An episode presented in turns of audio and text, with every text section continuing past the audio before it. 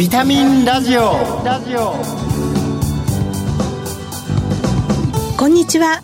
ビタミンラジオパーソナリティの小原美智子です。薬剤師として帝京平成大学薬学部そして日本ヘルスケア協会などで仕事をしています。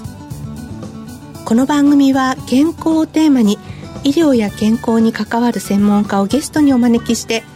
明日の健康づくりのヒントになる元気を呼び込むお話を伺っています。リスナーの皆様にとってビタミン剤になるような番組を目指してまいります。澄んだ空気清らかな水山頂に広がる雄大な景観など山では人の心身を癒す豊かな自然が迎えてくれます。今月は8月11日の山の日にちなんで山の恩恵に感謝しつつ山歩きで健康づくりをゲストとともに考えたいと思います。そして番組の最後にはプレゼントをご用意しています。どうぞお楽しみに。ビタミンラジオ。この番組は命をつなぐサラヤ株式会社の提供でお送りします。ビタミンビタミンラジオ。早速ゲストをご紹介いたします。大和警告社雑誌と書籍を統括する部署の本部長をされている萩原博さんです。よろしくお願いいたします、はい、よろしくお願いいたします。今月の特集テーマは山に登る楽しさです。1回目の今日は夏山登山を健康的に楽しむにはと題してお送りいたします。まず萩原さんのご略歴を教えてください。はい。私は1960年、栃木県の生まれになります。幼い頃から山好きの父親に連れられて、栃木県内の那須や日光の山々を歩きまして、高校時代、大学時代ともに山岳部に所属。高い山をあれこれ登りながら、卒業の時にちょうど今の大和渓谷社に入社することになりました。山の楽しさを多くの人に伝えたいという、そんな思いから、山の専門出版社である大和計画社を受験して、1982年に入社、以来今日まで約40年近く、大和計画社で山の雑誌や書籍の編集に携わっています。お父様と登られた山で、最初に自分の記憶で残っている山はどちらになるんですか？父と登った山で日光の南大山や那須の茶臼岳など登っていたのですが一番印象に残っているのは奥白根山ですね。標高が栃木県の最高峰ということで、えー、10月10日昔は体育の日10月の10日でしたよね、はい。えー、ちょうどその時私10歳だったんです。で10月10日10歳を記念して、えー、栃木県の最高峰に登ろうということで奥白根山に登ったのですけれど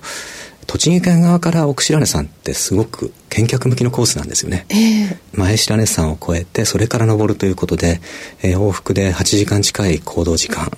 えー、見客向きのコースを頑張って登っている時に上から降りてくる人たちに小さいのに頑張ってるねなどとおだてられて、えー、自分は強いのかなと思いながらそして山頂に立つとえー、そこが栃木県と群馬県の県境になってるわけなんです、はい、今ちょうど県境に自分は立っているんだっていうそんな思いとそれと父に教えてもらったその景色ですよね。足元に広がる五色沼という名前の通り見る角度によって五色に色が変わっていくという、はい、えー、その水の色の変化を楽しみながら自分の意思で登った山としては一番印象に残っているのが奥日光の、えー、日光白根山ですね。小さい時から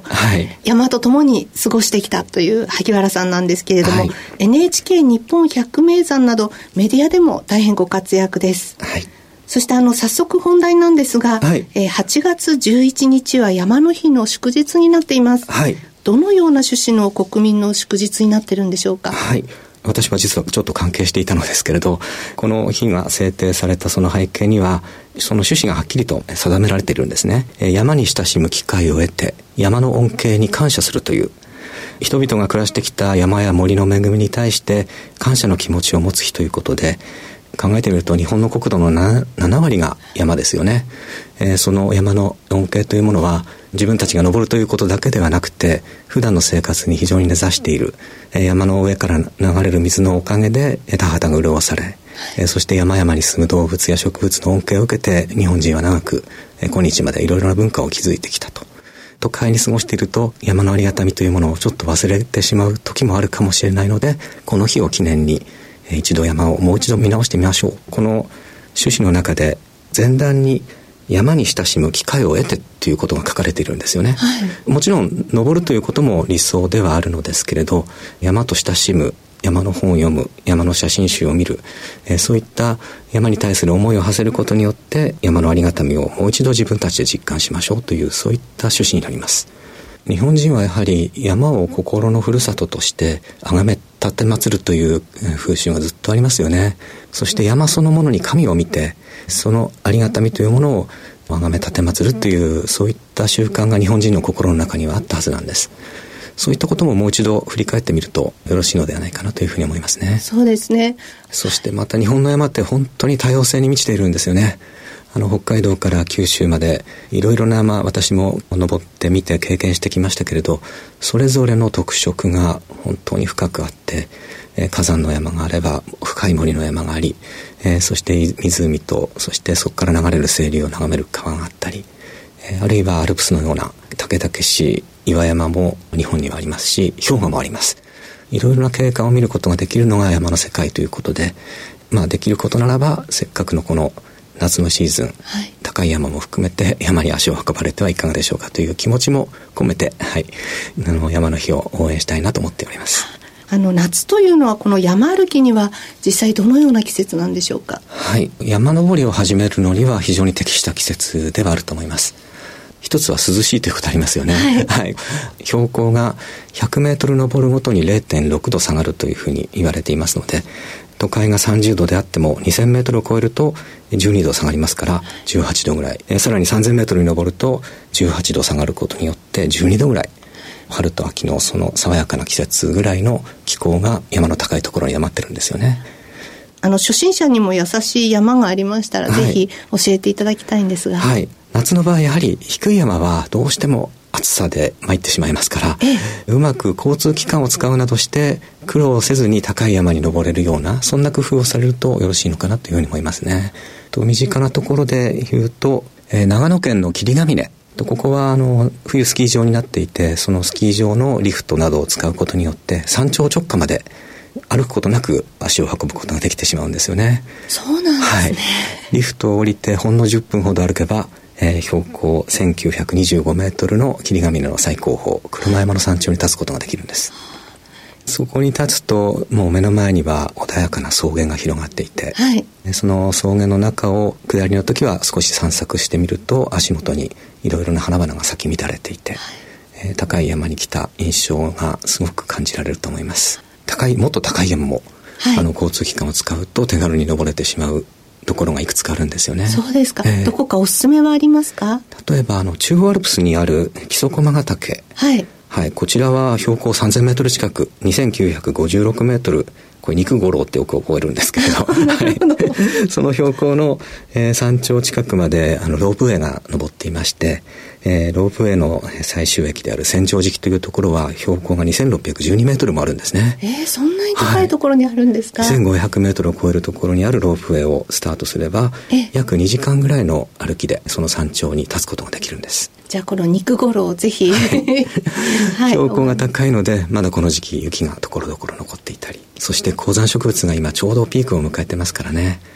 いきなりその標高の高いそして涼しくて天候に恵まれてお花畑を見ることのできるそういった高い山にも、えー、初心者の方もこれ天気がいい時が条件なんですけれど、はい、あの登ることが可能になります。山の天気予報もいろいろなあのウェブサイトを使って見ることができますから、はい、それである程度の予測を立てて雨だけではなくて風が一緒に来るとあの非常に天候厳しい状況になりますので、はい、夏でも低体温症でこう体が動かなくなってしまう。そういった恐れもありますからできれば天気のいい日に登ることを目標にして悪い時は無理して登ることをなく他に計画を変えるとか麓の散策に変えるとか、いう形で余裕を持って登っていただけるとよろしいかなと思います。危険のないようにということで、はい、山登りを楽しんでいただければいいですね、はい、あの登山やハイキングあるいはこう山歩きを助けてくれるさまざまな良い装備、ええ、あるいはこう食べ物が出てるそうですよね、はい、はい、三大装備と言われているのですけれど、まず足元あの登山グッズは、えー、しっかりしたもの履き慣れたスニーカー程度でもいいんですけれど、できれば、えー、トレッキング用のシューズを用意されることがおすすめですね。もう一つはザック背中に背負うもの日帰りであれば20リットルぐらいの、えー、普段の生活に使っているものでも十分なのですけれど、ある程度しっかりしたものが必要になります。はい、それと雨具は絶対に用意すること。あと日焼け止めですね。はい。はい。日焼け止めは、あの、汗で結構流れてしまうことがあるので、こまめに塗り直すということが重要だということと、あと、よく忘れるのは耳です。耳はい。はい。日焼け止めって、あとマスクをしててもそうなんですが、耳だけはなかなか隠れないんですよね。そうですね。はい、で、耳たぶが、だけがこう焼けて、ちょうど耳たぶだけがこう皮がむけてしまうような、耳の日焼けちょっと気をつけるとよろしいかなと思います。ぜひ耳の日焼けも気をつけて、ということになりますね。いろいろなこう山の中で同じ山でもルートによって山の印象が違うと思うんですけれども、はい、夏山では例えばどのような登山ルートがおすすめでしょうか？やはり暑さをしのぐためにはこう涼しいルートを探した方が快適に登れますよね、はい、沢沿いの道を歩くという、えー、そういったコースを探して登るというのも一つの方法かと思います。あるいは、えー、稜線に上がってから谷ではなくて今度は風通しのいいところを歩くと夏の風を受けながら、えー、爽やかな山歩きを楽しむことができると思います。注意点としてはやはり熱中症対策でしょうね、はい。暑さがいつの間にかこう体にこもってしまって自分が気がつかないうちに体温がどんどん上がってしまう、えー、そういった危険が非常にあります、えー、それを防ぐためのまず一つ重要なのは水分をしっかりとること、はい、汗を流すことによってその汗がえー、気化する時に体の熱を奪ってくれますから汗をかくっていうのはそんな悪いことでもないんですよね、えー、それによってあの体温調節ができているということなので、えー、まずは水分をしっかりとるということが重要です、それと同時に塩分ですね、はい、塩分をしっかりと一緒に補給する。汗と一緒に流れてしまった塩分やカリウムをしっかりと例えば塩飴などを使いながら一緒に補給していくということが重要ですね。水の量もあのちょっとした計算式があるのですね。ええ。どれだけ運動するとどれだけ体から水分が出ているかっていうあのその計算式があるんですけれど、はい、え体重に5ミリリットルをかけてそれに行動時間をかける、はい、そうすることによって、えー、その1日の行動えー、時間に失われる水分の量が計算できますのでそれと同じぐらいの水を飲む必要があるということになりますこの計算式は、鹿屋体育大学のあの山本先生という方が、はい、えいろいろな実証実験で、え導き出した数字なんですけれどね、えこまめにそれを補給しながら、え消費していくということが重要かなと思います。はい、山に登る楽しさの1回目、夏山登山を健康的に楽しむには、と題してお送りしました。ゲストは山と渓谷社の萩原博さんでした。ありがとうございました。ありがとうございました。萩原さんには来週もご登場いただきます。ここで健康や衛生、環境に関して役に立つ生活情報をお伝えします。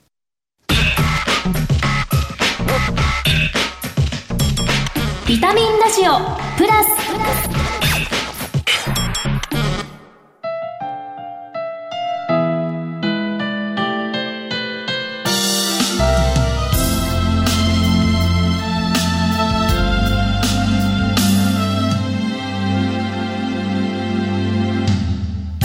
こんにちは。ラジオ日経アナウンサーの藤原奈々香です。8月4日はヤシの語呂合わせから制定されたヤシの実洗剤の日。ヤシの実洗剤は1971年日本の高度経済成長期に起きた石油を原料とする合成洗剤の排水による河川や故障の汚染問題を受けヤシの油を原料とした植物系洗剤として開発されました。洗浄に不要な合成香料や着色料を一切添加せず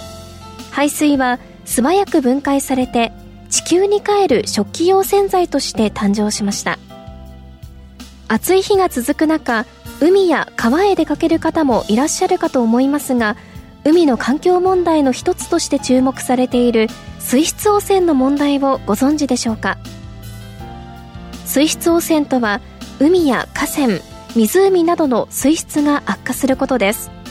汚染が進むと水道水が飲めなくなってしまったり魚などの海産物が食べられなくなってしまうなど私たちの生活のさまざまなところで影響が出てしまいます。水質汚染の主な原因はかつては工場や農場から排出される産業排水が主な原因でしたが規制が強化されたこともあり現在では台所やトイレ風呂洗濯などで家庭から出る生活排水が主な原因とされています。私たちが1日に使う水の量は環境省生活排水読本によると1人当たりおよそ250リットルと言われていますがその排水の中にはおよそ 40g の汚れが含まれていると言われています。一人一人が流す汚れは少ないと感じても集まると膨大な量になってしまいます。水質汚染の大きな原因である生活排水を減らすためには食べ残しをしないことが大切です。牛乳や味噌汁マヨネーズなどの食べ物は排水されても分解されるのに時間がかかり微生物が水の汚れの分解にたくさんの酸素を使うことで魚の窒息死につながるなど様々な問題に影響します。自宅で料理する際は食べきれる分だけ作り外食の際は食べられる分だけ注文しましょう。また洗い物をする際に油汚れをしっかり拭き取ってから洗うことも重要です。生活排水として流れる油を減らすことによって海や河川への影響を抑えられます。使う洗剤についても排水された後に素早く分解され環境負荷の少ない洗剤を選ぶこともポイントです。ヤシの実洗剤の日をきっかけに海の環境問題について考えてみるのはいかがでしょうか。それではまた次回ラジオ日経アナウンサーの藤原奈々香でした。あなたの知らない皿や衛星の皿やあなたの知らない皿や環境の皿やあなたの知らない皿や健康の皿やみんなのため地球のため日本で世界であんな場所でこんな場所であなたもきっと出会っているはず。あなたの暮らしにそっと命をつなぐサラビタミンラジオ。来週は山歩きが有酸素運動でトレーニング効果があることなどを伺っていきたいと思います。ここで番組から今月のプレゼントのご紹介です。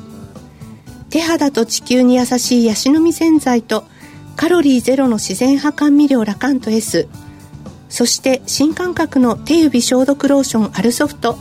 携帯用の3点セットです。抽選で5名様に差し上げます。締め切りは8月20日です。ご希望の方は番組のサイトからご応募いただけます。お聞きのビタミンラジオ本放送時間は金曜夕方5時20分から。再放送は明日の夕方5時40分からです。放送後はラジコのタイムフリーやポッドキャストでもお聞きいただけます。次回の放送は8月11日山の日になります。番組パーソナリティの小原美智子でした。来週のこの時間にまたお会いしましょう。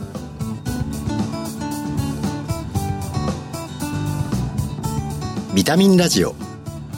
この番組は命をつなぐサラヤ株式会社の提供でお送りしました。